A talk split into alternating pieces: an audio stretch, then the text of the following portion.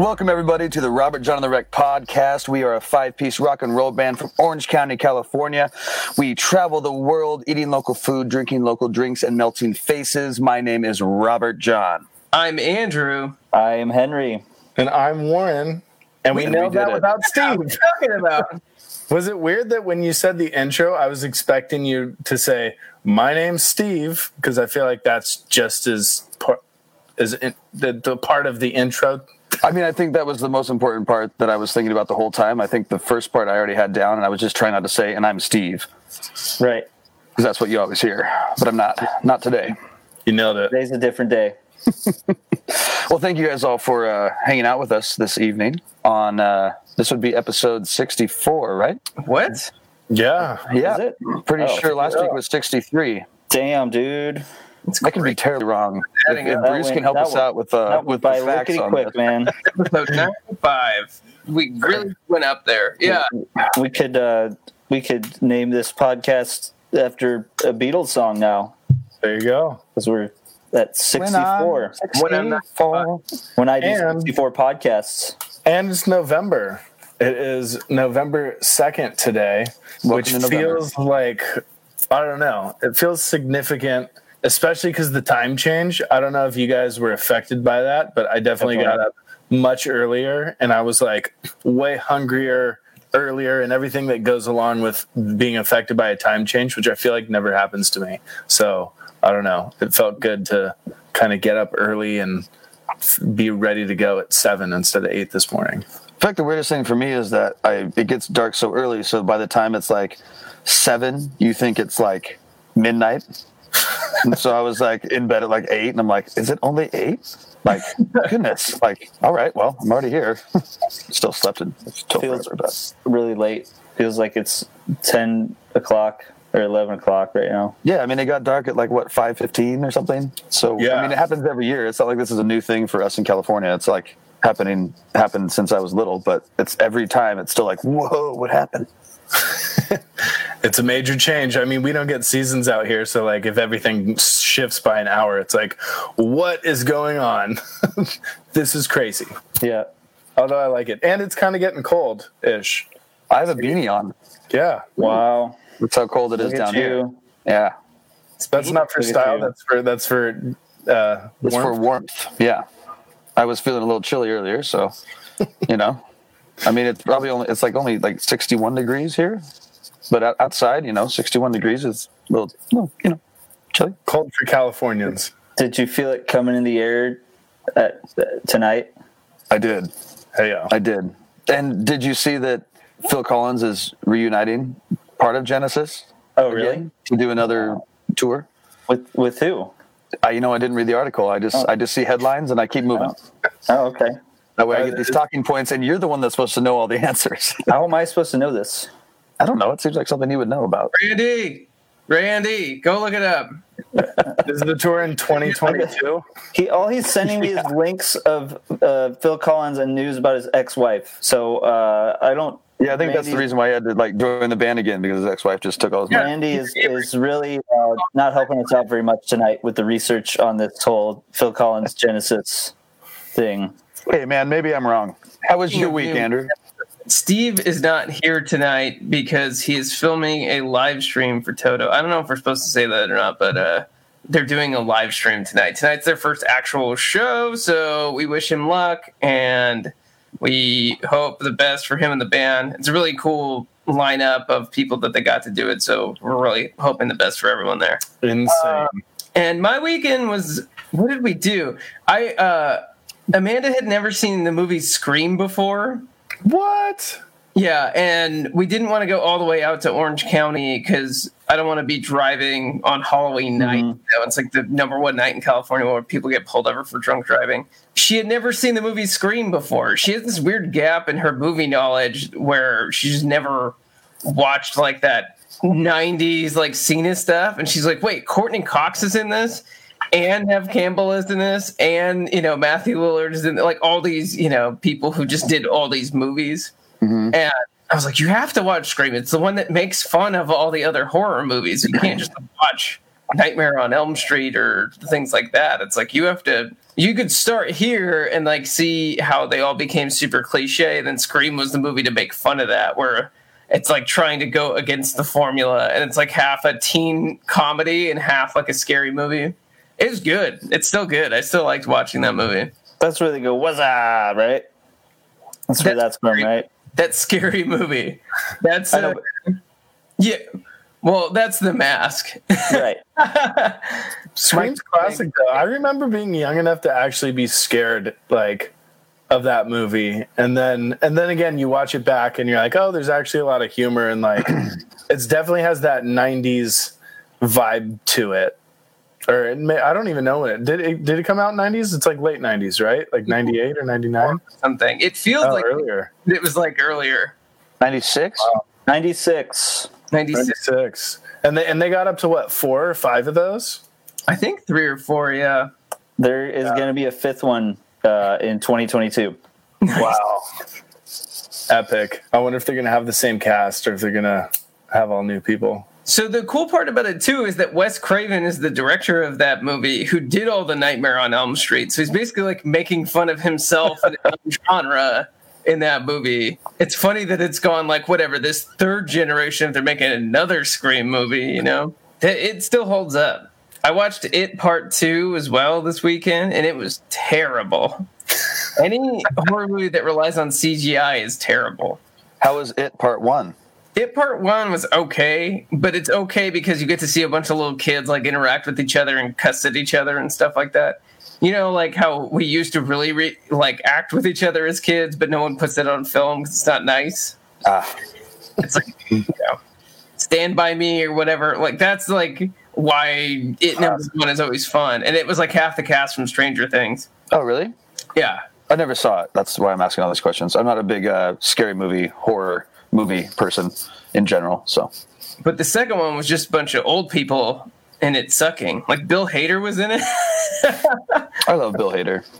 I do, too. It was just like, what? It was so odd. It's so much weirder to see a bunch of old people. Like, I guess it's for kids, right? Like, if you watch that as a kid and see a bunch of old people getting scared again, it's probably cool. But as an adult, you're like, none of this makes any sense. So I got my scary movies on. I feel good. Cover some pumpkins this week. Nice. Did all the Halloween sort of stuff. It's fun. Nice. Henry, what did you do? You know, he's been showing up every week, so we should just have him on one of these times. Hint, hint, wink, nudge, nudge. I'm talking, of course, about our friend Adam Ditt. I basically just hung out with him on Halloween. He was working the door at the Wayfarer, and I just went there to sort of people watch and hang out and get some free drinks and do that sort of thing. Did you? And you went to the Wayfarer? I did, and then we went over to Adam's house and played pool in our Halloween costumes. What did you dress up as? I was some sort of zombie Jimi Hendrix thing. I just wore all my 70s stuff and picked up my afro really big and wore a headband and put a bunch of white face paint and black face paint on my eyes yeah. Nice. Pretty much, yeah. It was very last minute impromptu sort of thing. Did they have music at the Wayfarer? Like any there was a DJ. There weren't that many people there either, which was crazy because their event sold out. And only like, I don't know, like when we left there were maybe like 50 people there and they sold like 100 tickets for the event. They sold 100? Because I thought they were only able to sell like 60. No, they sold 100. For the inside and the outside. Yeah, inside and outside. Oh, I see. Okay. That would make sense. Patio now, so it makes the capacity bigger. Right. Nice. Did the DJ have some kind of spooky name? No. DJ Ghosty Ghost? Or no. It was the same DJ they have there a lot. He's been there every Saturday in October. Even better to have like a spooky name. Yeah. DJ Mummy Raps. DJ. Oh, with the W. DJ Franken. That's perfect. Franken Rap. Franken Tunes. Franken Beats. Yeah. Franken Beats. In there. Frank and Dean. I saw it while working up in here. DJ Scary Guy. There you go. I like that. DJ Boom. You know? What'd you do, Warren? There we go. I went and got dinner at a place called Scarlet, which is where Robert's now wife works. And yeah, there's a group that went and got dinner, and then we went to Robert's sister's house after and hung out for a bit. And that was cool. I've never gotten dinner out there. Scarlett's really good. They, Rachel and Jackie make the cocktails out there, so it was cool to have all their cocktail creations. And it was pretty mellow. It was a good time. And then on Sunday, I hung out with my cousin, who I haven't seen in a bit, from Ohio. It's pretty cool. And I think the best part about my Halloween is that I have a long sleeve black T-shirt that has a skeleton print on it, and I don't have any other costumes, and I wear it with black jeans, and I've worn it for maybe the past 3 or 4 years, and it's like counts enough to dress up because it has a skeleton print on it, but really all it is a long sleeve T-shirt. And I had this like epiphany to go, hey, you know what? I think like this weekend, I'm going to go to all the Halloween stores and buy a bunch of half-price shit, so next year I can have a costume or like something and not scramble at the last minute and then pay, an arm and a leg or whatever costumes nowadays. Or I can just rock the long-sleeve skeleton T-shirt for the 5th year in a row and see if anybody even notices. I'll notice. I'll be like, hey, didn't you wear that last year? Yeah. I like that voice, Henry. Yeah. Sound like somebody from The Simpsons. Yeah, I'd like that. I don't think I've heard that from you. I feel like that's the voice somebody would use to like, that's like what they would sound like if they actually cared about somebody wearing the same costume for 5 years in a row. Yeah. They sort of sound like this. Hey. You wore that costume the last 5 years. Yeah, you have to scrunch your face up like that. Yeah, hey. So, like somebody that would actually care about that would sound like that. Exactly. Yeah. What about you, Robert? How was your weekend? It was great. I was with Warren at Scarlet, which I felt like was kind of last minute as well. At least it seemed like it. Because I, before that, had no plans and was not planning on doing anything. But that happened, and that was kind of fun to just do something because it was Halloween, and I was going to not dress up and just wear a black suit. But then my wife decided to dress up like a Hocus Pocus witch, so I dressed up like Billy Butcherson, which is the dead guy that they come back to life in the movie. And I tried to play that character most of the night because it was weird, and it gives me something to do. It was good. Thank you. You like didn't talk like a normal person until you took the wig off. Yeah, well, I don't know. If I want to dress up, then it's fun to kind of get into character and be that person just because it's weird. Just because it makes me happy. Yeah, I was like sitting at the table and I was just like, because technically my mouth is supposed to be sewn shut. So I was just moving my eyes in weird little, and like screaming without opening my mouth like that. Late in the night? When I took my wig off at some point in the evening, and that's when I just said I'm just not gonna do it anymore. Man, you gotta do the whole thing where you get the knife and you cut it all off, and then a bunch of death comes out. Yeah, yeah. There's always next year. But no, it's good. It's good. And then I got to actually go to dinner with the parental units on Sunday, and I haven't really done that since I got married. So it's good to see them, and just taking it easy today. It was a good weekend, man. It was good. And I feel like I didn't drink too much like I do sometimes on weekends that involve holidays, so I feel great. Speaking of what I'm drinking, Andrew, what are you drinking? So we got festive this past week because it feels like finally the start of fall. It's actually been getting kind of cold. And kind of cold in California is like 70s and maybe like high 60s at night. Everyone's like, ooh, we're so cold right now. And you could see from this bottle being almost gone that we took care of a lot of it. But it's Evan Williams Kentucky cider, and it's like a apple cider liqueur. So it's like apple cider mixed with whiskey. Evan Williams? Nice. And it's super cheap. It's like 17% like any other liqueur. So what I've been doing with it is boiling water and then making maybe like a shot of this and a shot of whiskey and then filling up the rest of the mug with water. And it really tastes like apple pie spice, you know, like super fall, super, you know, like all those fall spices. So the whiskey adds a little bit more burn and then the water just cuts everything down. It just tastes like you're drinking, you know, a slice of pumpkin pie. It's pretty awesome. Oh, so you're one of those pumpkin spice people. Well, hey, Henry, let's calm down a little bit. Without fully admitting it. Oh, no, I'm kidding. This is more apple cider than it is a pumpkin. Yeah. I keep saying pumpkin spice, but... You said those false spices. I was like, he sounds like somebody that's admitting they like pumpkin spice without coming out all the way. Have you ever ordered a pumpkin spice that makes you feel better? Yeah, I think Jack Daniel's makes like an apple cider one, too. I'm sure almost every whiskey company makes something like that. But I've tried the Jack Daniel's one. That was pretty good.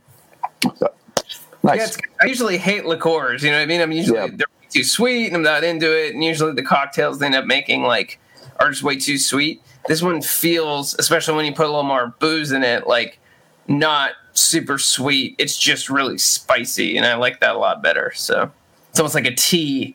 Nice. Henry, what do you drink?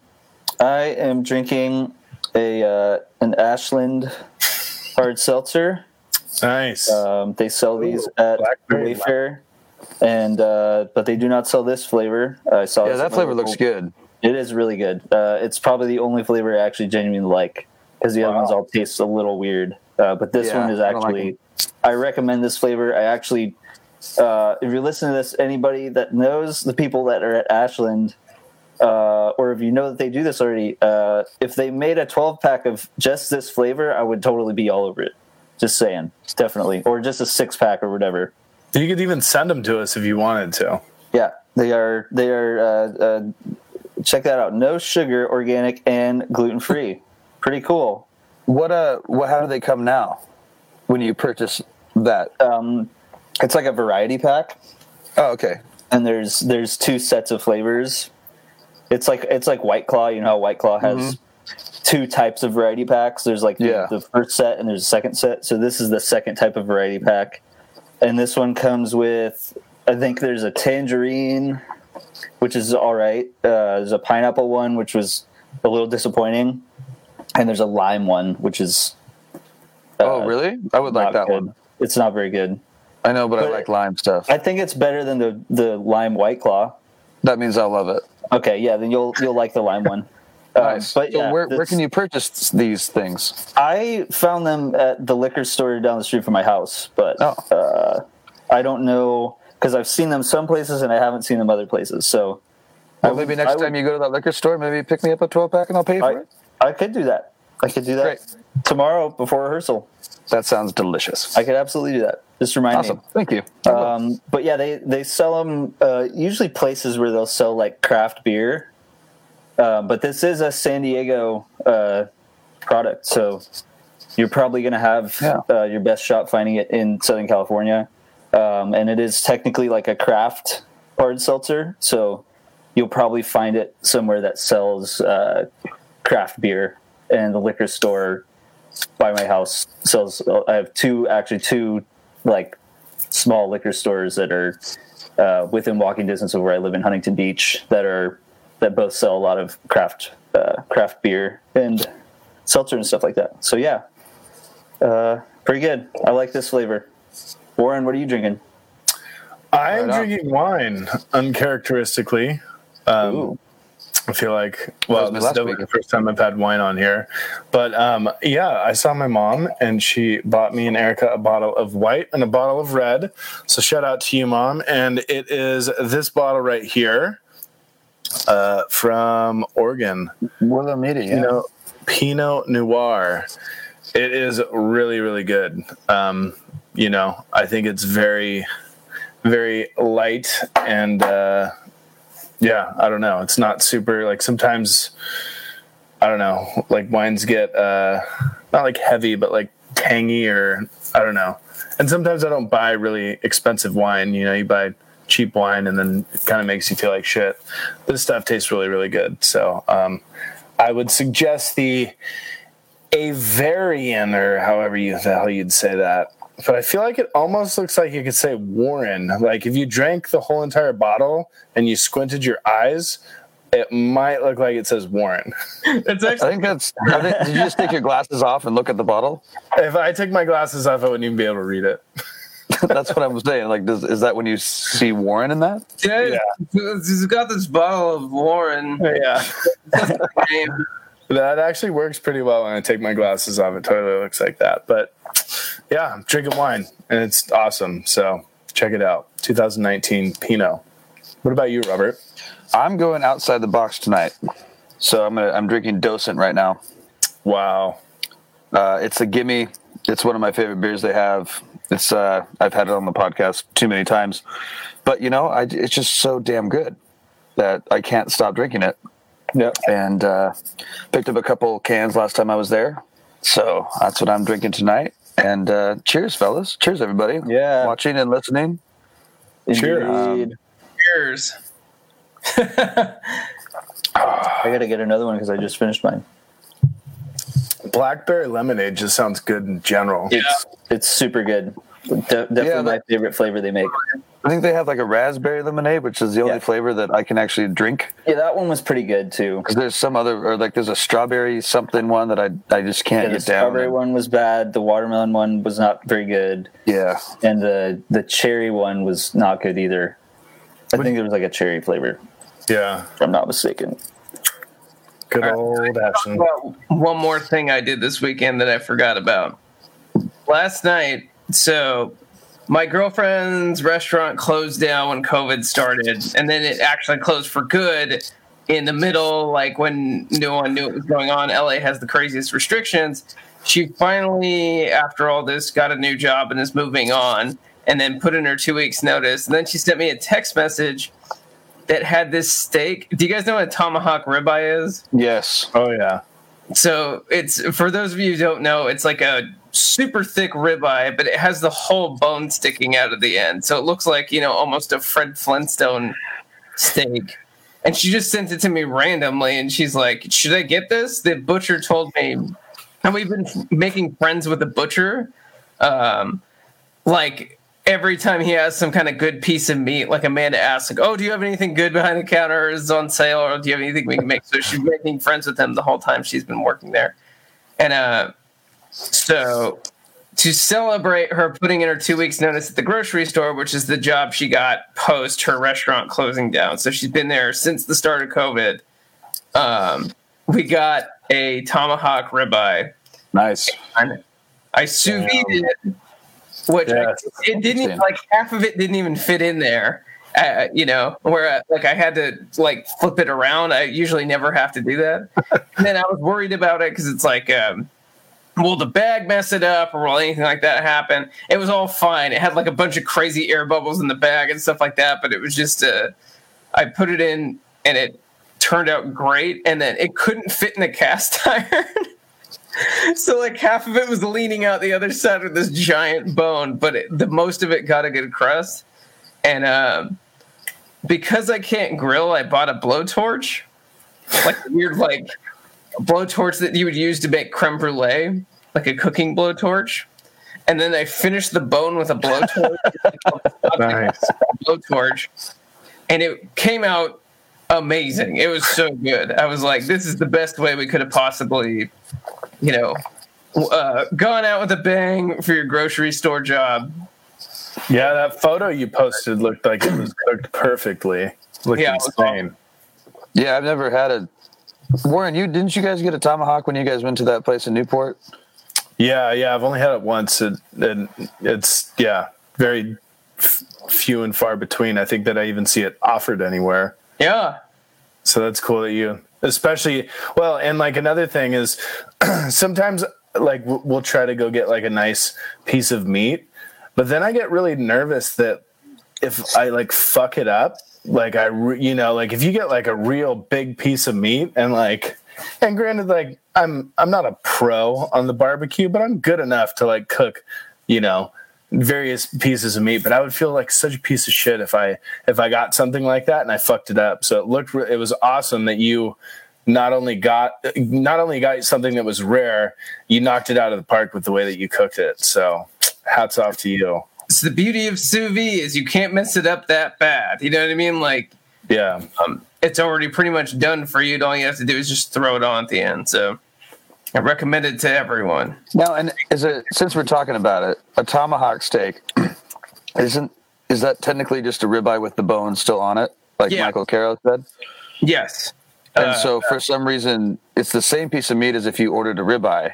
Yes. But with the bone still on it, it becomes like 10 times more expensive at restaurants. The bone adds weight and it looks cool. You know what I mean? So yeah, I'm just checking because like there's steakhouses where you can get a ribeye or you can get a tomahawk, and the price point is like from 80 to like 120 just because of the bone. And it takes more time to cook or something, man. Tomahawks are too. Gotcha. So it's usually just more steak.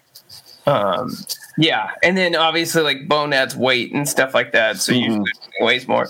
And then when you make a tomahawk thing, have you ever seen lamb chops? Yeah. You know how like a Greek restaurant will sell lamb chops, and they're what's called Frenched. So when you see something Frenched, it means they took all the stuff in between out, and you just get this like nice looking bone. And I think they originated in France, whatever.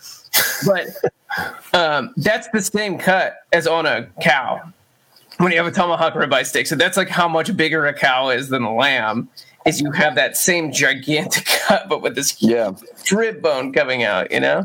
So it is just a very different thing, and then it just got popular here, you know? So, and then they don't usually do it at the grocery store. I think the butcher was just cutting some for himself. And he's like, asked her, he's like, how do you feel about ribeye or tomahawks? That's awesome.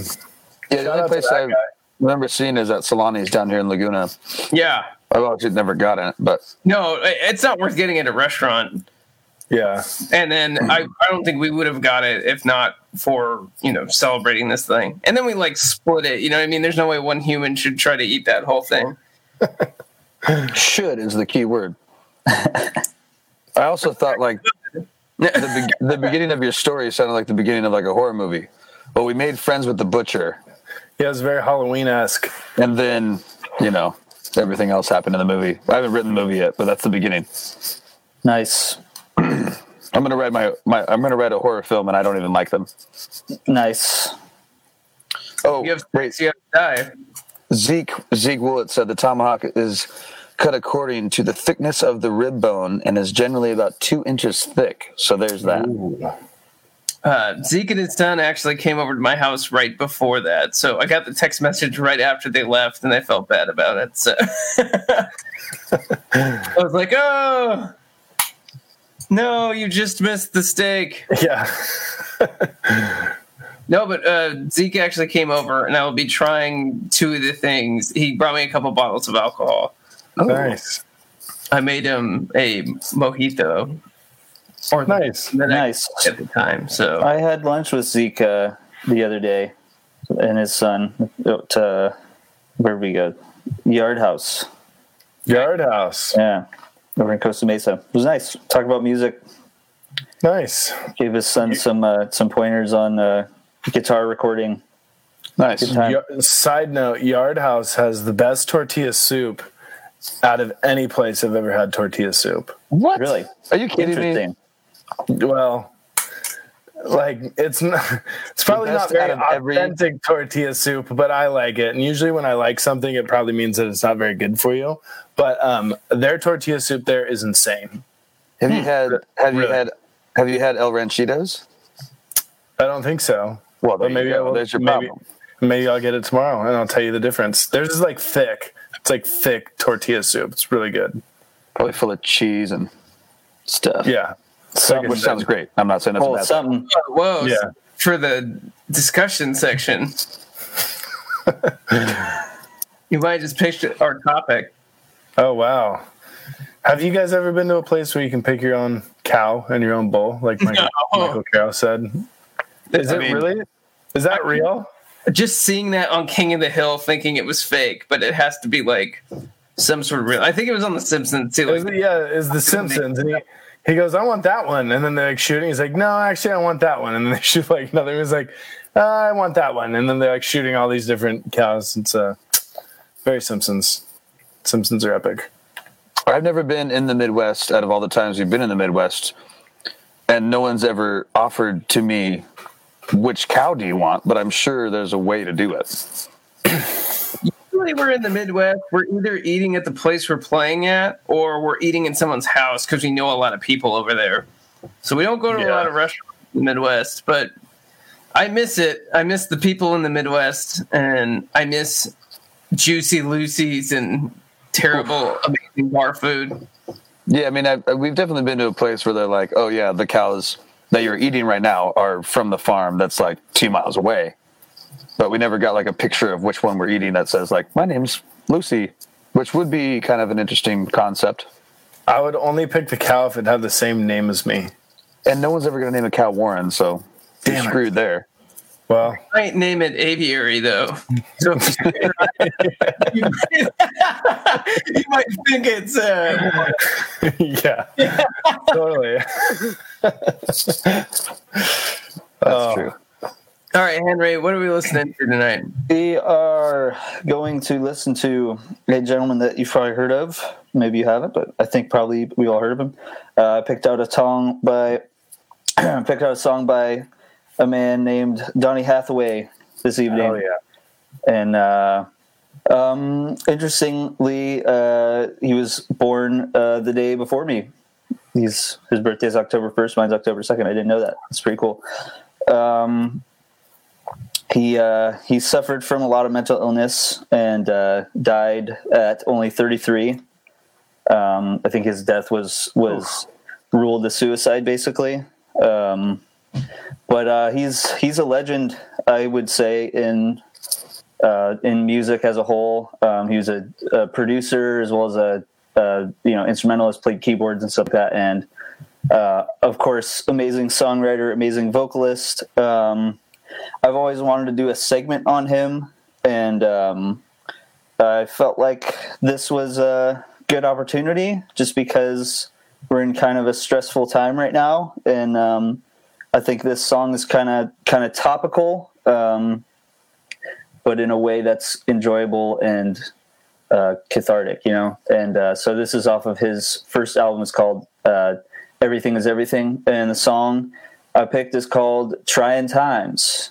So I hope you enjoy Donny Hathaway, 1970. Mm-hmm. Yeah!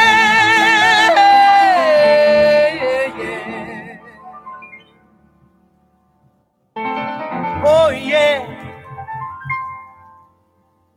Mm-hmm.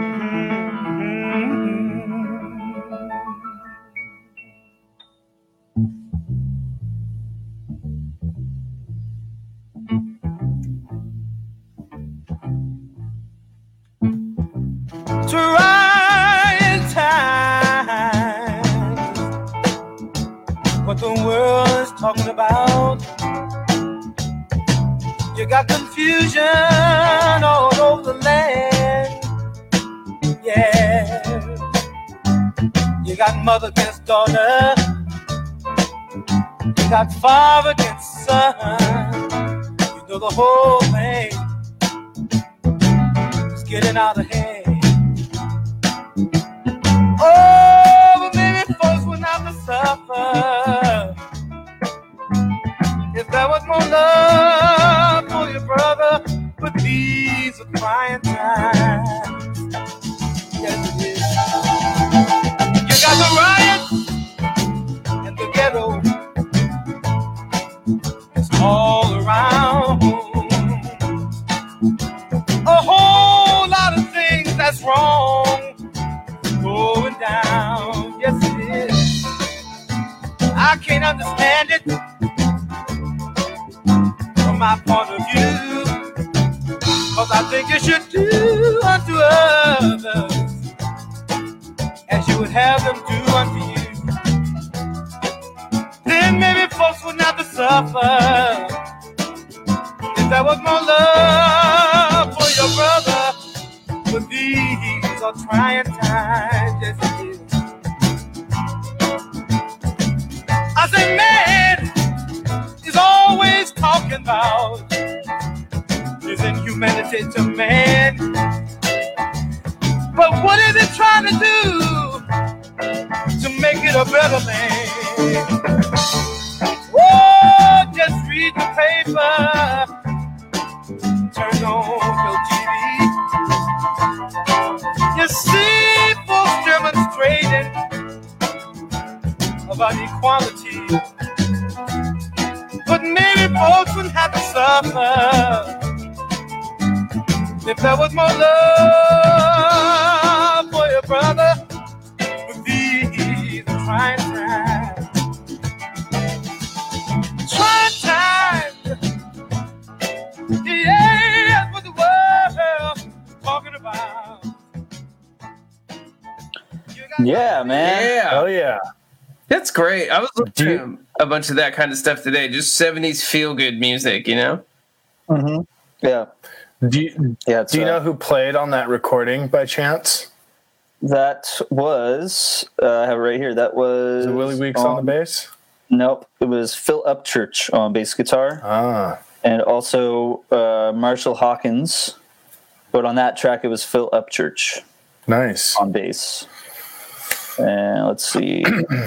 Morris Jennings on drums. I don't know who that is. Not familiar with that. Little John on guitar. Yeah, that's all I see so far. Nice. I like how it starts with the bass there. And for a second,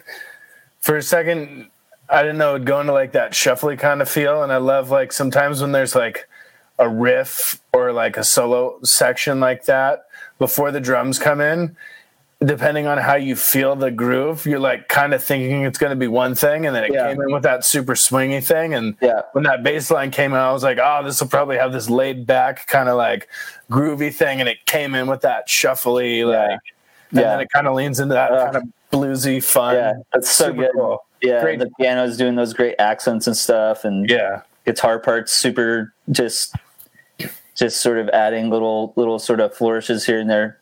I love it. So good. Yeah, I was listening to it today. I was like, oh, they're perfect song to play on the podcast and talk about Donny Hathaway just a little bit. Yeah, who and I don't know why it took me a little bit to put this together, who is also survived by his daughter, Layla Hathaway. Yes. Yep. Who sings and has an insane voice. Yeah. Ridiculously talented singer. That was cool. Love me some good Donny Hathaway. Hell yeah. Good stuff. Thank you. Yes. Yes. Yeah, yes, that's great. Yeah. Yeah, just, you know, I have done like 90% rock bands on here, so we gotta change it up a little bit here and there, and you know, we all listen to everything, so figured there's you know, hundreds of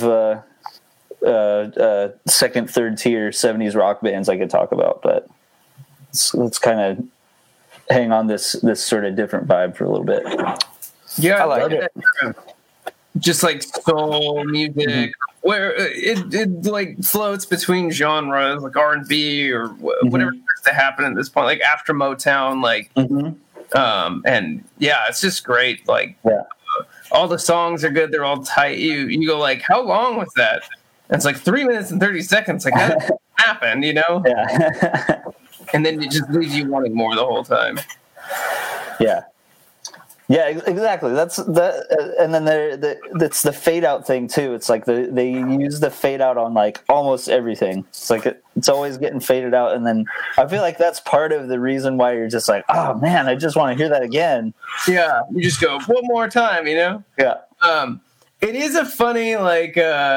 There's something in Robert John where we probably there's one or two songs in every record, but we go like, oh, we'll just fade it out.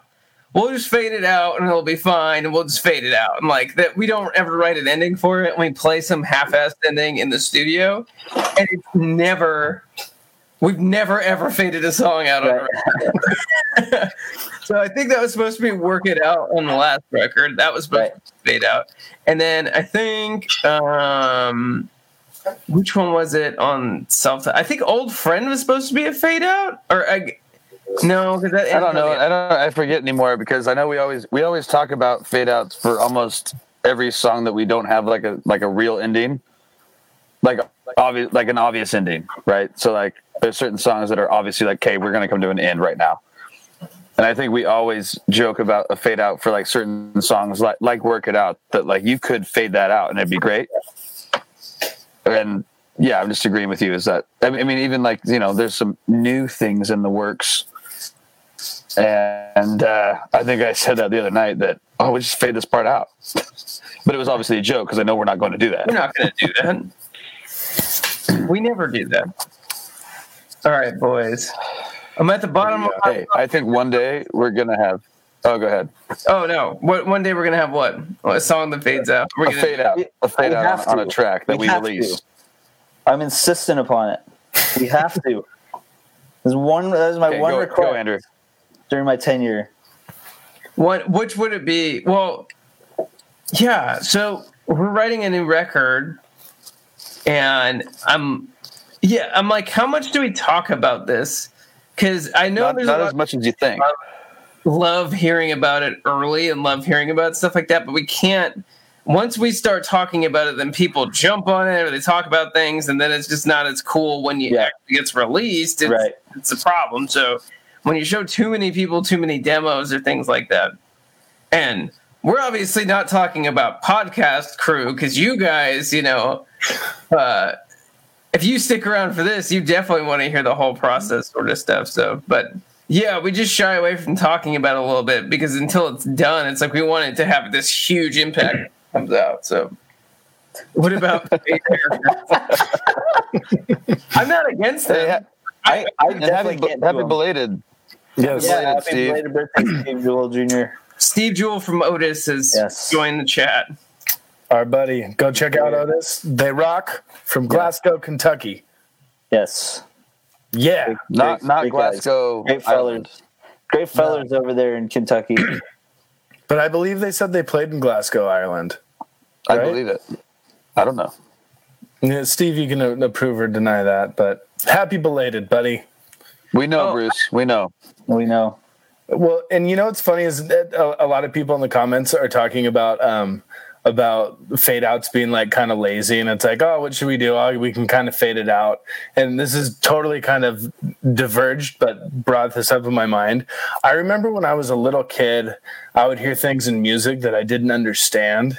And the one thing that I never, when I was a kid, like, and I'm talking about like pretty young, that I always thought was really dumb and I never understood why they do it, is why would a band ever stop for an extended amount of time and not play anything? And when I was a kid, I'd hear like gaps and they'd be like, Rump. I'd be like, why the fuck would they just stop in the middle of the song? And like, now I'm like, you know, you start to play music and you realize there's a lot of different things you can do with stops that make things impactful. Right. But like, I used to get mad. I'd be like, I don't understand it. You're playing music, like, put something there, like, don't just stop, like, it's so weird. And I feel like a fade out was kind of on the same thing. It's like, fade out, come on, just figure something out, like, even take one instrument out at a time. And I don't know, that's my rant. I think they're cool. I like them. I'm a fan of the fade out because it forces you to do something different from the recording live. Yeah, I think it's always interesting. Like those are some of my favorite songs I hear on like live records from bands. Is like, you know, this song was a fade out, so what are they going to do here? And then they do some sort of crazy like syncopated ending or something like that, and it's like, oh man, that was sick. Yeah, I that's a valid point. Like, and also it's an opportunity to like jam. Like I hear some of the best like guitar licks or like sax licks or whatever while a song's fading out. You're like, oh man. Like they're just going, like you can just hear the, like a lot of times they're just getting into like a jam on the end of a song, and that's when they fade it out. I love that stuff on records too. But doesn't that make you want to know what they jam to for the next like minute that you can't hear? Like when you hear like a fade out and you hear like a sweet guitar like solo coming in, and you're just like, wait, no. Like, keep going. Like, keep the track going. I want to hear what's going on. Sure, but that's part of the thing, though. Is like the that's mystery. Part of the That's like the mystique of it. Okay. And then it's like, and then in like 10 years or whatever, they release the one where they, you know, they don't fade it out and they just jam on it for 10 minutes or whatever. Yeah, like you said, like that's what a live performance or a live record is for. Is that when you fade out a song, now you're gonna play it however you play it live, and then that's what the live record's for. So then people can hear that whole ending. Yeah. Yeah. Well, Radiohead had this one song called Reckoner off In Rainbows. Oh, yeah. And right at the end of that song, they go into this really beautiful, and it may even be the same progression, but or maybe it's different voicings, but there's this progression right at the end that literally lasts like a bar or two, and it's like so beautiful and so nice, and then the song fades out, and every time it's done I start it over again, because there's like part of me that thinks like, well, if I start it over again, like maybe that section will be longer this time, and then you hear it again like two bars and you're like, fuck, I need to listen to it again. That's funny. The Reckoner also fades in. Oh. It starts on the drum beat and then it's in. So there you go. Radiohead. Leave it up to them to. I love Radiohead. Yeah, me too. Such a good band. I think everyone in this broadcast enjoys Radiohead a lot more than me. Oh, I asked Zeke's son about something about Radiohead, and I was just like, "You like Radiohead, right?" And he's like, "I don't know who Radiohead is." Oh man! I was like, "Oh man!" You guys are talking about you feeling old. When we talk to kids too, we feel just as old. So that's crazy. I got my topic because we were talking to Zeke, and a lot of it's just about what it is to be like 19 and trying to make music in this day and age and stuff like that. And that's what I think would be a cool topic. So we've all been playing music for a really long time and trying to make a career of it in different ways, and then like have been on lots of tours and just spent a lot of our lives devoting ourselves to this. So what would you tell someone?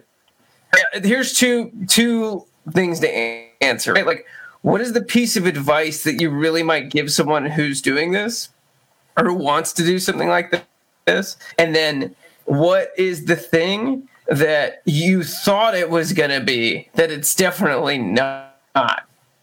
Does that make sense? Because when you're like 19 and you go like, oh, I want to go on tour and just, you know, drink all the beer and kiss all the girls and, you know, do all the drugs.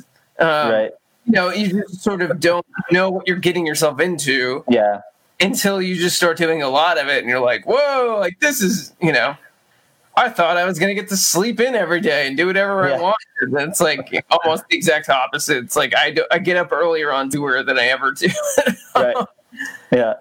No, but so that as a topic of discussion. So the first question is, what kind of advice would you give to someone? Because every sort of generation, everything changes. The internet wasn't as crazy when we started playing. Like, everything was a lot more traditional. You still, like, tried to get signed. And our generation was the last generation where you were, like, someone got a record deal. They, like, blew up, and that was it, you know? Right. And so this generation is completely different. Like, what we're doing now is so different than what we did, you know. I'm still taking, you know, classes to get more well-versed in the internet these days because it's just constantly changing and stuff like that. So what... Let's start with what's one thing you thought of that you thought it was and it wasn't, right? So I'll go first on that. So I do think it's that thing of you don't realize how long you have to spend in a van all day to get from B. Yeah. So you have to get really, really good at just like being with yourself, or just like hanging out and listening to music and just staying really calm in a, you know, not very big space. You know, you can't get out. You can't do anything. There's not a lot of freedom to get from A to B. You just have to be there and you have to entertain yourself sort of, you know, and especially whereas, you know, whatever, let's say in the 70s or the 80s, you have one cassette deck. No one has Walkmans yet. No one's like walking around with headphones. Everyone can't be doing their own thing. Maybe someone could be reading a book. but everyone's usually like listening to the same records in the car, or maybe you're talking, maybe you're hanging out or something like that. You know, in our generation, it's basically like everyone's in their headphones, everyone's doing their own thing. Maybe for an hour a day, we'll take them off, start chatting and bullshitting or whatever, or listening to the same music.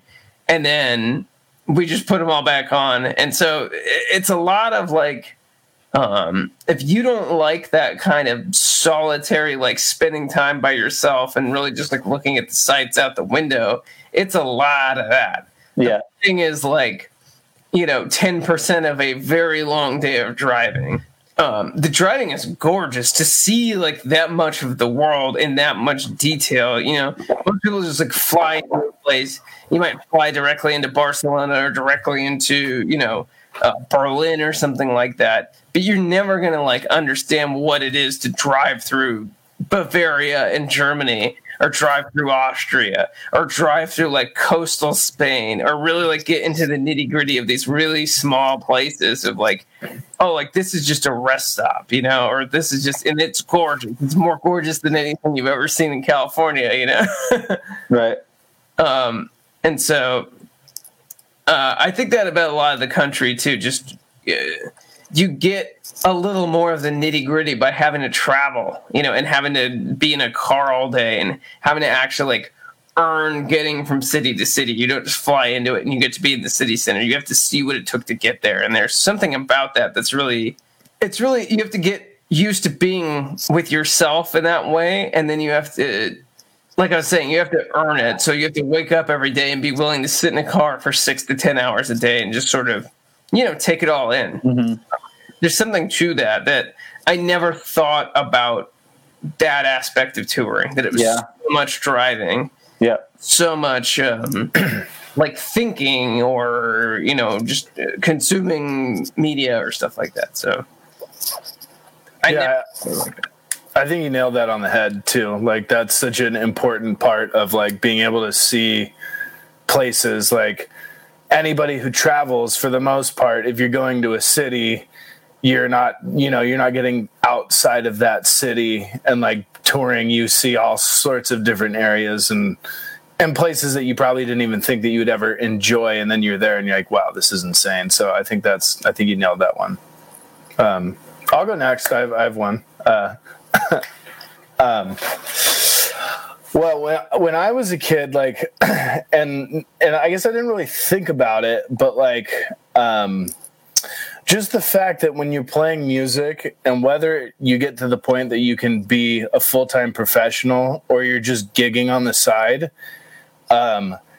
you can make money and you don't have to be a crazy, crazy rock star to be a successful musician. And even musician, I think, is a broader umbrella, because I would still consider like front of house guys and monitor techs and lighting techs a part of that whole experience.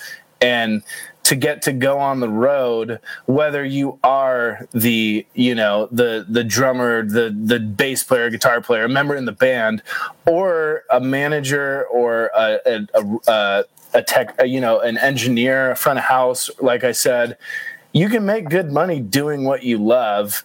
And that's totally one thing, because I feel like when you're growing up, everybody's like, you know, like plays music, and you tell your parents, hey, I want to play music.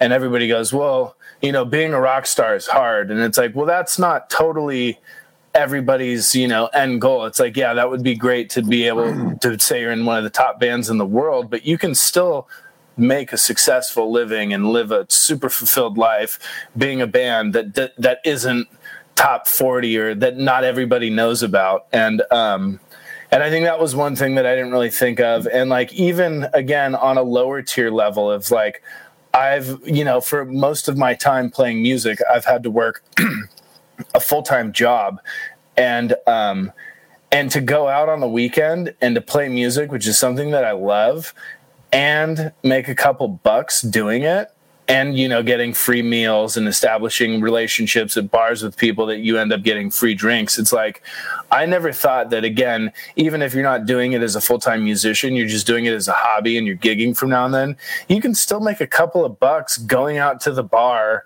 Whereas as a bar goer, you go to the bar and you spend a bunch of money, and like being a musician, you kind of go, you're kind of like the main event of the bar. You get a couple free drinks and you make some money. It's like, you know, that is still, again, just as fulfilling as it is to be able to fly out to Europe and do all those shows, which we're very fortunate to do. So I think just one thing that I never thought about is like, you know, you don't have to be a rock star to really have success or even enjoy what you're doing. And you can make a couple bucks doing what you love, even if it's not, you know, the end goal. And anybody I've ever met, and I feel like it goes for everybody here, is anybody who ever plays music, I always encourage them to play music, because I've had nothing but good experiences out of, you know, going down that rabbit hole, and I'm so grateful for everything. So that's what I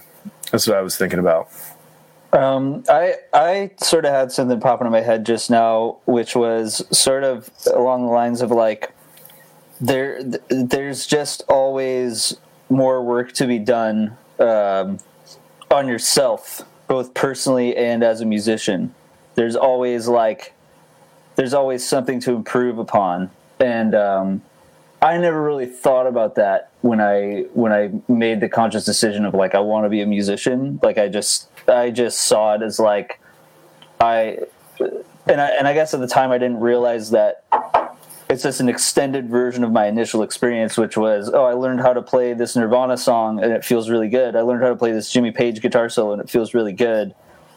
And I want to keep doing this, but I never like, it's hard to explain, but in a way I never sort of saw it as work. And at a certain point, and maybe this is different for everybody, obviously, but there comes a certain point where some of that stuff starts to feel like work in a way. I guess the thing for me was just the wealth of knowledge and the amount of these sort of niche things that you can do to get better at playing music, and all these different subtleties in the art of doing it and perfecting your art, and how nuanced it is. It's just such a vast pool of knowledge, and there's just so much work to be done constantly. It's like the more you learn, the more you realize you have so much to learn. And I guess that was a pretty big realization that I sort of stumbled upon as I was learning and gigging out and stuff like that. I think when I started playing guitar, I sort of saw it as your typical like A to B journey thing. It's like, I'm not good now, and then I'll be good, and then that's it. It's like sort of naive in a way, and it's like as you're doing it, you're sort of like, oh man, this is like so much more than I ever would have imagined at that point in my life. You know that this was going to be right. At least for me, that's what it was. And not to say that it's a bad thing. Like, I love the whole process of it. I love every aspect of it and all the stuff I've learned. But I guess basically the whole concept of like, it's really like, I mean, it's really like a lifelong sort of project basically. And sort of combines with learning more about yourself and your own personality once you get really deep into it, because it is an extension of yourself. And I guess when I imagined myself as a musician, I sort of imagined like there's an end game and then that's it. And it's like, no, like you almost have to keep working harder. Like you start working harder at a certain point. It's almost like you have to keep working harder to get better, because you sort of reach these thresholds and if you want to get better than you are then, you have to work even harder to surpass that and make as much progress further. So just sort of the work that goes into it was never really something I thought about. And I love it. But it never really crossed my mind that I'd be working on the things that I am now when I was first sort of inspired to go down the path of becoming a professional musician. Did that make sense? Yeah, totally. I was silent that whole time. yeah. And I've gone through that at different points in my life. I remember being in music school and like having to get in like 4 hours a day, certain days of practicing, and you just don't even know what you're trying to do half yeah. the time. And then you're like, am I getting better? Am I not getting better? Yeah. There's a lot yep. of stuff. And then I feel like you hit the nail on the head, too, where you're saying it's an extension of your personality. It doesn't right. matter how many times you practice something. If you go into it, like, feeling scared or something like that, you're never – unless you fix that thing about yourself that gets scared right. before you go to play a solo or mm-hmm. you go to play a fill or something yeah. like that, then that's always going to be there. Yeah. So you almost have to fix yourself more than you have to fix, like, the technique or something. Right, and a lot of those bad habits, like personal habits and stuff like that. Like, I'm a pretty nervous, like, anxious person, and it took me such a long time to sort of overcome that sort of. There was always this really intense pressure on me when I was going into a solo, because it's like, oh, the spotlight's on me, blah, blah, blah, blah. And it took me such a long time to where I could sort of shed that thing, you know, because it was like, oh, the spotlight's on me. Like, and that aspect of my personality of sort of like, oh, it's a high pressure situation, I got to do this, and just flopping every time. It took such a long time for me to get over and sort of, I guess it was really a perspective shift, right? Because you have opportunities to do it, and you know, it's all different opportunities. It's all practice for the next time. And I don't know. It was just I always got really nervous going into solos or big guitar parts or stuff like that as I was coming up, and eventually I got over it, but it took such a long time, and that was all an extension of my own personality. It was one of my own personal faults that was coming out through the music, you know, finding its way into my personal expression through the music, which is really kind of the awesome, like, psychedelic spiritual thing about playing music as well. Yeah. And I think another thing that you brought up that was kind of like people don't think about, or, and I guess I didn't even really think about, is like, there is no A to B learning guitar. No. It's like the guitar is never like learned. It's not like, oh, you learn how to shred, like, you know, all these licks, and then like you're yeah. done. Oh, I hit the, you know, I figured it all out. If you're doing it recreationally, you know, and you're not interested in, if that's all you want to do, and there's nothing wrong with that, you know, if it is truly a hobby for you and that's what you want to do, then that's amazing. That's great that okay, I learned the solo I want to learn, but I feel like 99.9% of the time, everybody that learns music is like, okay, well, what's next? It's in some part of their mind, they're like, okay, well, what's next? Yeah. There's no ending. You're always going. Yeah. And like, yeah. you know, like Michael said earlier, like the Pages and the Claptons and mm-hmm. the Kings and all those guys, played, and like, well, you know, Page and Clapton are still alive, but you know, BB King played until he died, you know what I mean? Because right. that's what he does. And I bet you if you asked him, he'd be like, man, I'm still trying to get better. And he yeah. played his whole entire life mm-hmm. at an insanely amazing level. And it's right. like, there is no end. You're always learning. And there's so much to learn. It's just like listening to music. There's so many bands out there. It'd be like, oh, I listen to all the music. It's like, oh, that's yeah. Either. Yeah, it doesn't. It's not even an A to B. Like A to B is not even the right category to go in. It's like, I don't even know how to even verbalize this or even explain this. Right? It's like it's not A to B. It's yeah. like blah, blah, blah, blah, blah, alien language hieroglyphics thing to hear. Blah blah. And like then you're kind of doing this thing and like. Letters are like not even, it's like barely scratching the surface of it. Yeah. Yeah, I think that's good points. About you, Robert? I mean, this might take a little bit of time to like get into, but you know, I was playing in the garage bands in high school and it was fun and we got opportunities to play birthday parties and like small venues, and it was fantastic, you know, because you're playing music and you don't at that point in your life you don't even realize that you can get money for doing this, because it's just so fresh that you just want to play music and you're not thinking about making any money. You just want to play music at a venue or at a party, and then you move on and you you start doing different projects, and the first time that you actually make money doing it, you're like, whoa, we made, $500 tonight. Mm-hmm. Like, okay, well, if we split that up, that's $100. So if we do this again, we could do that again. Yeah. Whoa. And you're like, okay, well, this is new. Because at the time you're just playing music, you're just having fun. You're getting booked on these,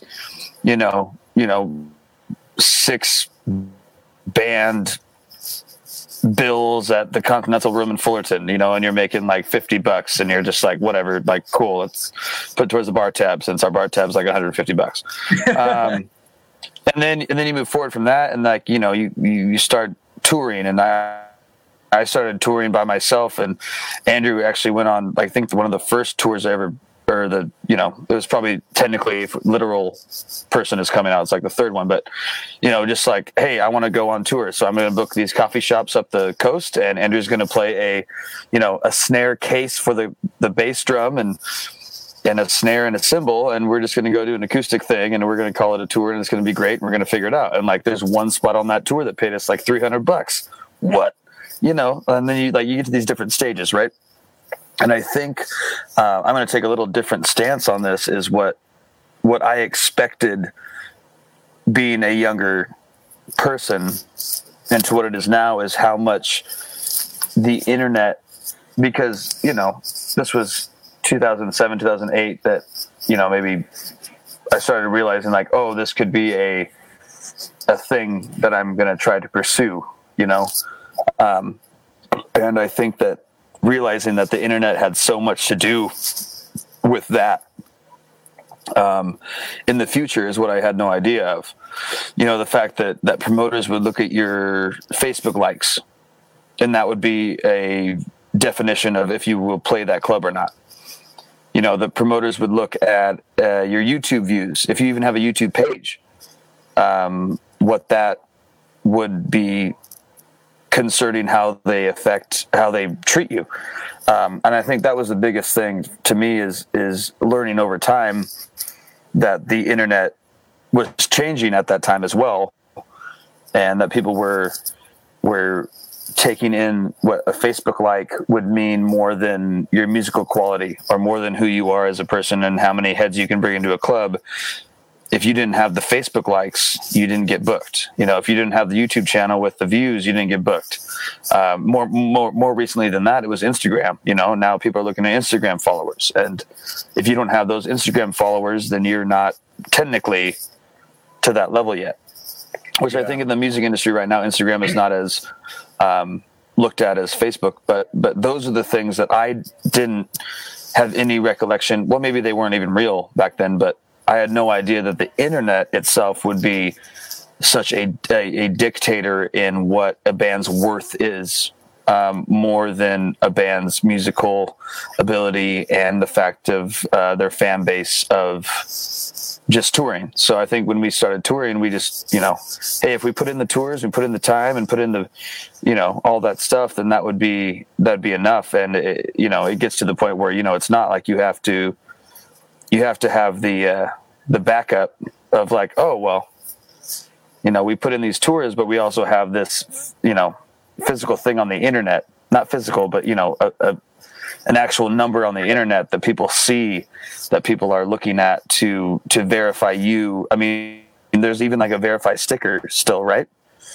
Like there's a verifying thing that's like, no, these guys are legit. And I never knew growing up. And when I started doing this, that would be such a thing in this era of being in a band.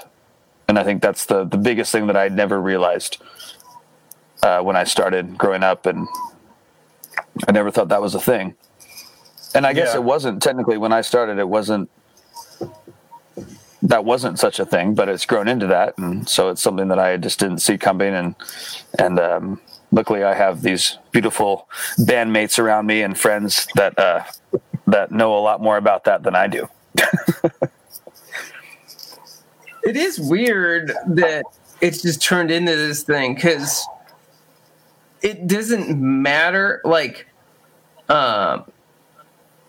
There's this really good article that talks about if you're a solo artist and you have 1,000 fans that will spend $100 a year on you, then you will make a six-figure income playing music, right? Like, it doesn't take, sort of what Warren was saying, it doesn't take, you know, an army of people. It doesn't take, like, millions and millions of people to make a career. It takes 1,000 dedicated people. And they could be all over the world now. You know what I mean? So, yeah, no, it's a. Oh, go ahead. Sorry. Keep going. Statistics on Spotify that says, like, there's more people making a living from music now than ever in history. So we've done something right with the internet. I just don't think people can really see it or feel it, because you don't really see or feel anything that's like. There's no record store, so you don't see all the records there that made it, and you understand, like, oh, jazz is still popular, you know, like, look at all those records in the jazz section. You just don't even understand that's a thing now. You don't even see it at all. You don't even see the section. So it's sort of harder to feel that, right? The record store probably turned into a Costco or something like that, and there's so many records now, but we just can't feel it because we don't see it. We don't experience it, so it's like a different thing. Yeah, and I think that also gets into, like, the kind of like, oh, well, if I haven't heard of a band, they must not be successful. And, like, there are big bands that we have played with that are definitely very successful and live a very nice life. And I bet I could walk down the street for 2 blocks and ask 20 people, and maybe 2 of them might know. And that's a stretch. And, like, that's not saying that's a bad thing. It's like, there are careers out there. You don't have to be, you know, like a Justin Bieber or whatever. It's crazy. And, you know, you get a good team around you, you get a good band, you hit the road, you know, you play good music, good things will happen.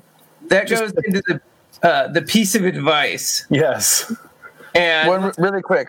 I just want to say, like, to everyone listening to this, I didn't want everyone to know that, like, I think the internet's bad, that they're, that's like the judgment factor of it. That's just what I didn't know as a kid when I wanted to be a musician. I think it's amazing now that we have the internet and we have all this stuff that we can connect to everyone across the world. I didn't want anyone to think, like, that's a bad thing or a bad thing that we have to do. I just wanted to let everyone know, like, that's just what I didn't know when I started. Robert, we get it. You hate the internet. PSA. Yeah, I do. I mean, I do, but I understand the useful and the need for it. No, obviously. Let's keep piece of advice really short, because I want to do something right after this, okay? My piece of advice, and this is maybe like a personal thing with me, but I feel like we tried to do a lot of stuff on our own when we were starting out. And that was really my aesthetic, because, you know, like in the DIY, it's like do it yourself. But what I didn't realize is the power of doing things in teams and really relying on other people for stuff. And I feel like in the past couple of years, we've sort of learned to trust people with certain things a lot more. And we just grown so much because of that, you know? You only have so many eyes. You can only get so much thing done. So many things done. And I feel like this year is the year where, like, we just had too much stuff. It just came in like a flood, and we didn't know what to do with it. So we would not have been able to do this without people on the team and then giving people more responsibilities. So thank you to everyone in and around the band that's taken on, you know, certain responsibilities to get things like the giant live streams that you see done with John Hampton and his team, or like Warren's now, you know, helping out with the store, or Henry sending his emails out, like really just trying to make the experience for fans as good as we possibly can. And that's like a bunch of people's jobs, you know? So Parker for, he's the guy who sends you all the records, but all these people who are a lot of the time doing it out of the kindness of their heart, and they want to see us succeed. So it's really cool to see the team, you know, grow, and with that team growing, it just allows us to do so much more cool things, because everything's just in place now. So I think people underestimate the value of a team. Good point. So if I were to tell somebody advice coming up, I would say, and this almost ties back into Henry's thing, is there is no A to B, so continue to learn and continue to practice. And it's kind of twofold, because I feel like practicing your craft is super, super important. But it's also important, if you want to play music or you want to do anything in music, to put yourself in uncomfortable situations and to push yourself to, especially, you know, playing music, to play with as many people as you can. Practice, be good, know how to network, and play with as many people as you can, because that's where opportunities come from. It comes from networking, and the more you do it, the more you realize how small of a world it is playing music. The six degrees of separation is like almost 3 in music, because I feel everybody knows everybody, and the more you meet people, it's even smaller. And you got to be a good person, you have to be a good musician, and you have to, you know, push yourself a little bit, and always learn. Never give up that fire, because if you don't want to learn anymore, then you might as well just put it down, go do something else. So so that was kind of 3 things, but just dedicate yourself, I guess, is kind of a thing. And don't be an asshole. That's just a life thing. But what about you, Henry? What would you say? Well, this is probably more particular to me, because I feel like 99% of the time, the reason why I didn't do something is because I stopped myself from doing it.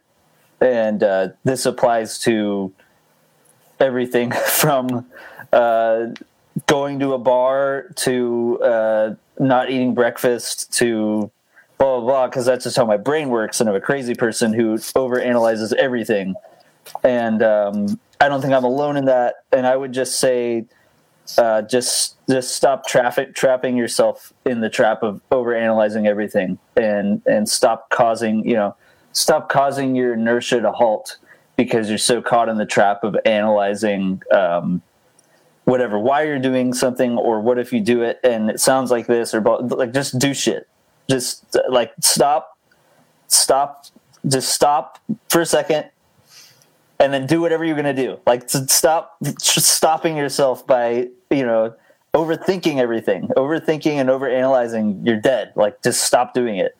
And it's being a young guy. Yeah. I feel like everyone from, like, 16 to 25, you know, can have a little bit of that overthinking problem and thinking that everything's a lot harder than it actually is. Right. Or just, like... what you're saying. But, or just, like... not writing something because you're scared it's going to sound derivative or something like that, or whatever. I mean, there's just a million fucked up reasons we come up with excuses to not do things in our brains. You know what I mean? And just be aggressive in not allowing yourself to get caught in that trap. And I'm still working on that. I am that's good advice. Working on that. I'm still personally working on that myself. So, but it's definitely gotten better. It was definitely a million times worse when I was 16, 17, 18, 19. I mean, just horrible. I mean, just completely so hyper-analytical of everything. So, so yeah, that's a big thing. Yeah, but do you think that hyper-analytical side of you also has a little bit to do with why you were so dedicated and how you became so good at such a young age? Well, I think it's energy, right? All of that stuff is energy. All of the whole, I don't want to get too far into this, but I feel like all of that mental energy you spend tearing yourself down or saying why you shouldn't do something. Steve. Shut up, dude. Get out of here. What did he say? So, for the listeners, he said, "I tell myself if I don't practice, Henry will kick my ass again next time we jam." It's true motivation. Oh man, right. but it's all energy, you know. And I think that's just energy that you didn't harness for whatever reason, and it's energy that could have been spent doing something else, but instead you spent it on tearing yourself down or using it in the opposite direction. You know what I mean? Like all of that energy that comes in your brain that's analyzing stuff is just, it literally is just energy, right? And I think you just need to use your energy in the most positive and, you know, self-affirming manner possible, basically. And it's sort of up to you to define what that means, because it's a different thing for everybody. So also figure that out. Get out of your own ways. Right. Figure out what works for you. Robert, and, what's it? Try shit. My advice is simple, and I'm going to explain it after I say it, but it's only two words. It's just keep going. That's it. What that means is that if you are going to pursue, this goes for everything you're going to pursue, whether you're, you know, any type of artist or any type of anything, if you want to pursue something that you want, then keep going. You know, because every career and everything you do, you're gonna get in a point where someone's gonna offer you something that sounds amazing, and you're gonna believe in it, and you're gonna get behind it, and you're gonna be like, this is the next best thing, and then it's gonna fall through the roof, and you're not gonna get it. Someone's gonna promise you something that they're not gonna give you. It happens all the time, and it happens to everybody in every industry. And if you take that to heart too many times, you're gonna get down, and you're going to stop doing what you're doing, and you're going to stop going towards what your goal is. And if you just keep going, no matter what that is, just keep going until you until the day you die, just keep going. Just keep doing what you love and keep doing what you want to do for a living. Then in the end of the day, you're more likely going to be more successful than anybody else around you because you haven't stopped. And that's it. Yeah. Nice. Okay. Because we're running out of time, quickly, because this is election week, and I know we didn't want to talk about politics, but this might be the last time I get a chance to play this game.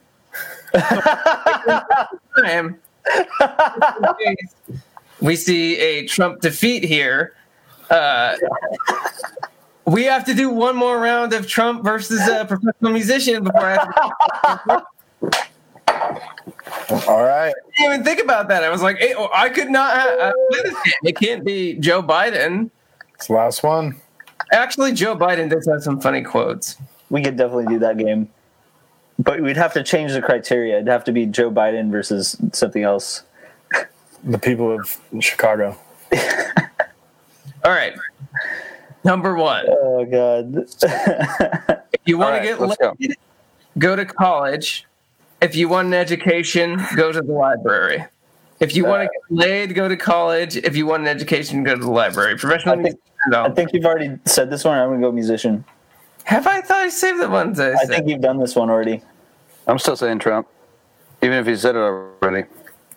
Then I fooled everyone again, because it was Frank Zappa. Yes.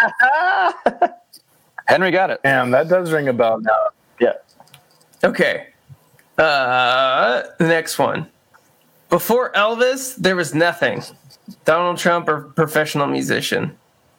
That's the whole quote. That's it? Going Trump. Okay, well, then I'll go musician again. That was John Lennon. Yes. There's so much meat to that. I understand. Henry's pulling far and away here. Henry has two. Everyone. I'm really good at this game. As usual, there's a great woman behind every idiot. Is that it? Musician. Professional musician and Donald Trump. I'm going to keep going with the T. I'm going to go with Trump. That is also John Lennon. Yes. With Yoko Ono. I thought there was a pattern there. Yeah. I had to. You mixed up the patterns. Throw you guys off. Just an update for everyone listening. I have 0 points. Warren has 1, and Henry has 2. People are tired of seeing politicians as all talk and no action. Donald Trump, a professional musician. I'm going musician. Shit. Me too. Right. I'm going to go Trump. That is Donald Trump. 3 points. Everything in life is luck. Everything in life is luck? Everything in life is luck. That's got to be Donald Trump. Donald Trump or famous musician. They went Trump, so I'm going to go musician. Donald Trump again. Everything in life is luck. I'm coming back. Coming back, baby. You guys would think the opposite of that because it seems like every time he talks, he acts like it's not luck, but... You know. All right, so I have one. Warren has two, and Henry has. I have three. Oh, no, you don't. You only have two. You were behind me, dude. Yeah, Warren has two. Okay, I have three, bro. Trying to make it a game. Okay, nah, dog. This is the game. You have to be a bastard to make it, and that's a fact. Donald Trump or professional musician. Ooh. Musician. That is, again, John Lennon. You have to be a bastard to make it, and that's a fact. So Henry has four. I got three now. Five. Okay, let's do one more.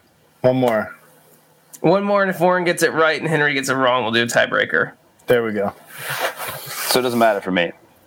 Yeah. You're out, bro. You suck. I never won this game. I don't know one Jewish person that doesn't want to have a deal. Oh, God. A proper deal, but a really good deal. Donald Trump or famous musician? That has to be Trump. There's no way. I don't know. I'm a musician then. Is everyone locked in? Yes. Locked in. That was Donald Trump. Damn it. Oh, Henry wins. Five. The maybe last installment. Maybe. Yeah. Trump versus professional musician. I hope you guys had fun with this game. Technically, it's only the last installment rounds. Depending on the outcome of the election. Yeah. Well, if the outcome is Joe Biden, it'll be like Joe Biden or your grandpa. It's like, did your grandpa say that? Or was it Joe Biden? How do you have access to these quotations from my grandpa? Dude, my grandpa had some good quotes. I don't even know what my grandparents said. I didn't get to meet either of them. They didn't do that. All right. Well, what do we got coming up, guys? We have some sale stuff that's coming up that'll be announced at the end of the week. But we could talk about it on the podcast. Let's talk about it. Because it's not going to be available. And we can explain it to people who might be getting it now just directly, right? There you go. A bit about this? Yeah. We need to keep it a secret. No, we can. Let's leak it. Yeah, because this is how we reward people for listening to the podcast all the way through. You get to hear about the new stuff early. Exactly. So we do something called the T-shirt vault. Okay? Or do you want to get the T-shirt vault? All right, so the T-shirt vault is a new thing that we're doing here, where we have some old designs that we have that we are bundling in packages. So if you buy your size shirt, we have extra small through triple extra large. You get 3 shirts. And on top of that, you get a bonus signed piece of unique Robert John and the Wreck memorabilia. So for a low price, you can get 3 shirts that probably won't even be printed again. So that's why we call it the vault. Ideas that definitely won't be coming back. And then you get the super exclusive Robert John merch. It's a great way to get some shirts to stock up your collection, and it's going to come out this Friday. So we are super excited for that. And since you guys are podcast listeners, you could probably use that Pod 15 discount that we're still running that we don't promote except for right here verbally. You guys can be the first people to get it on Friday when it goes on sale. And we're going to be running that. And there are some really, really cool designs in there that, designs. We just printed for the last Southern one that we're going to do again, but they're not available. We're not going to have them available. We're going to have them available probably by next year if we go on tour again. But we're saving that design for the tour because we love it. And the only place you can get it is through the vault. The other thing is like the memorabilia. It's all supposed to something for your man cave or something like that. You know, something to show off in your house. So what are? I have a bunch of drumsticks that are like show abused and amazing drumsticks. We're gonna send out some drumsticks. Head, got some set lists, some picks. And then a couple other things that maybe be surprises for some people. We talked about one big thing that we might do, but we can't talk about it. One thing that I found is this cool thing. It's on my desk right now. We did these limited edition laser engraved bottle openers for the official Take Me Higher release, and you can only get these if you pre-ordered Take Me Higher in the red vinyl only. That was the only way you can get this thing. We have two of them left, and I found it. I'm like, we're throwing them into this thing. So we just want, you know, the craziest stuff that you're never going to find anywhere else. It's so weird to just like put that, you know, directly like, oh, buy these drumsticks, buy these things. So I feel like this is a way cooler way to go. Like you get some shirts, you get something for your man cave or something to show off, and you're, you know, everyone has their rock and roll shrine at their house or whatever. So, I thought another exclusive part of this whole T-shirt vault package is that there's only a certain amount of each size. There are. So if you are interested in this package and you say you're a large, I would get on that quick because there's only a certain amount of each size that we have available for people. And so that being said, it's not like, 50 people can order a large package. It's way less than that. So, and if you're interested in this and you know, there's only a certain amount of each package that we have available. And that's just it. You know, I mean, once we get through that amount, it's done. And so it's not, it really is an exclusive deal that we have going on. It's not something that is, available for the masses. Yeah, and they will definitely. We will run out of them, and we are shipping from the United States, but we do ship internationally. So this is available to everybody, and we're super excited about it. Limited quantities, super cool designs. Some of this stuff may never ever be seen ever again, and it's for the super fans. You get a bunch of shirts for pretty much the price of one. It's a steal. It's, just spice up your closet a little bit, Maybe even give a couple shirts to your friends. I don't know. So stay tuned on Friday for all of that information coming out. Yes. And then we hopefully, if everything goes well, we will have a pretty badass Black Friday thing to talk about. And so this is cool.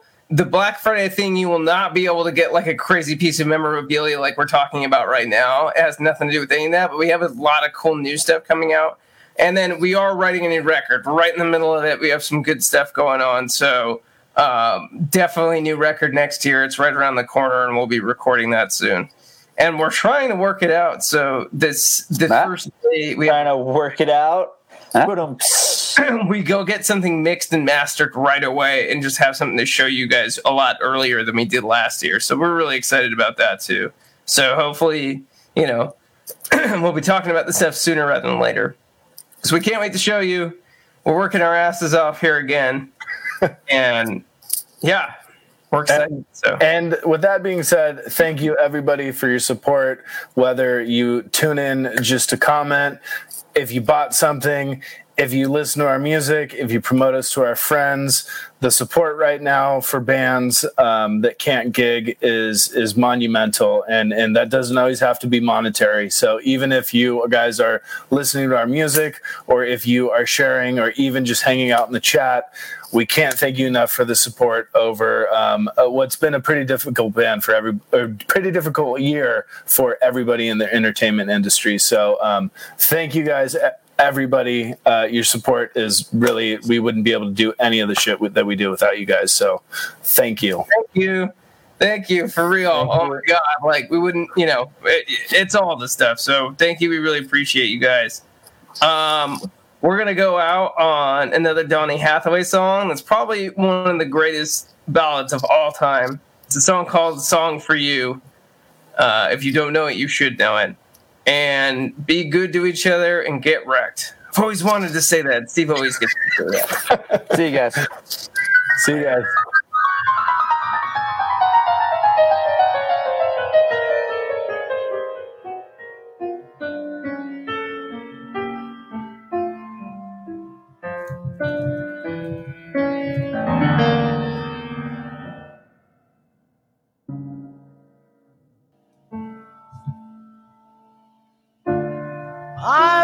So many places in my life and time.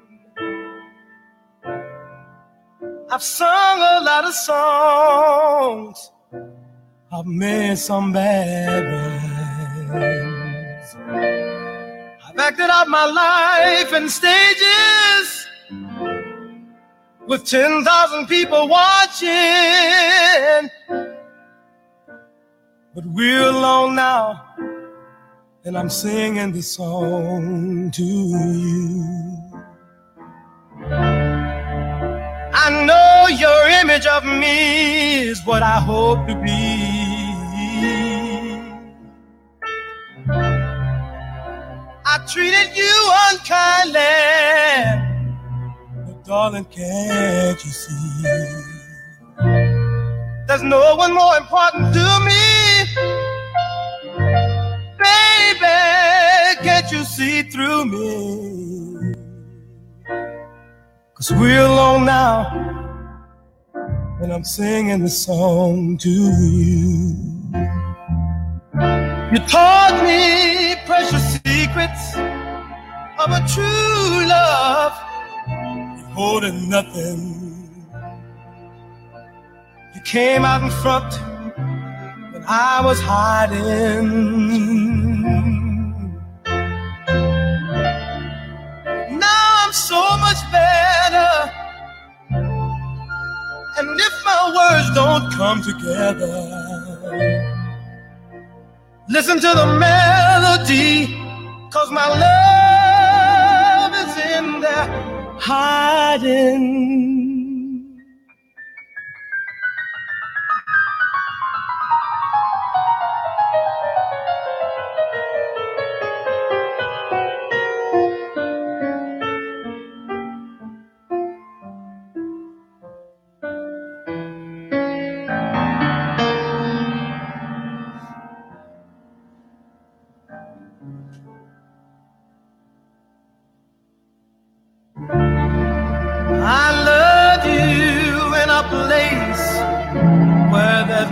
Space or time. I love you for my life. You're a friend of mine. And when my life is over,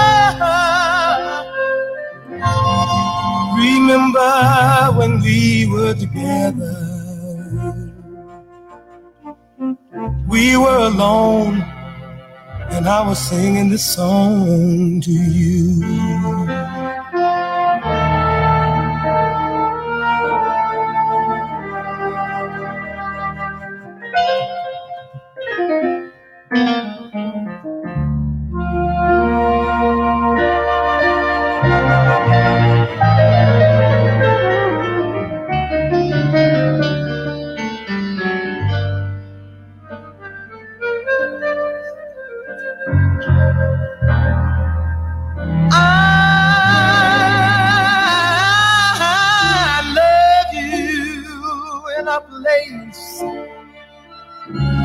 There's no space or time. I love you for my life.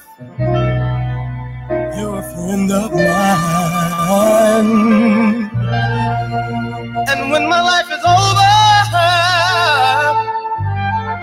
remember when we were together. We were alone and I was singing this song to you. We were alone and I was singing this song to you. We were alone and I was singing this song.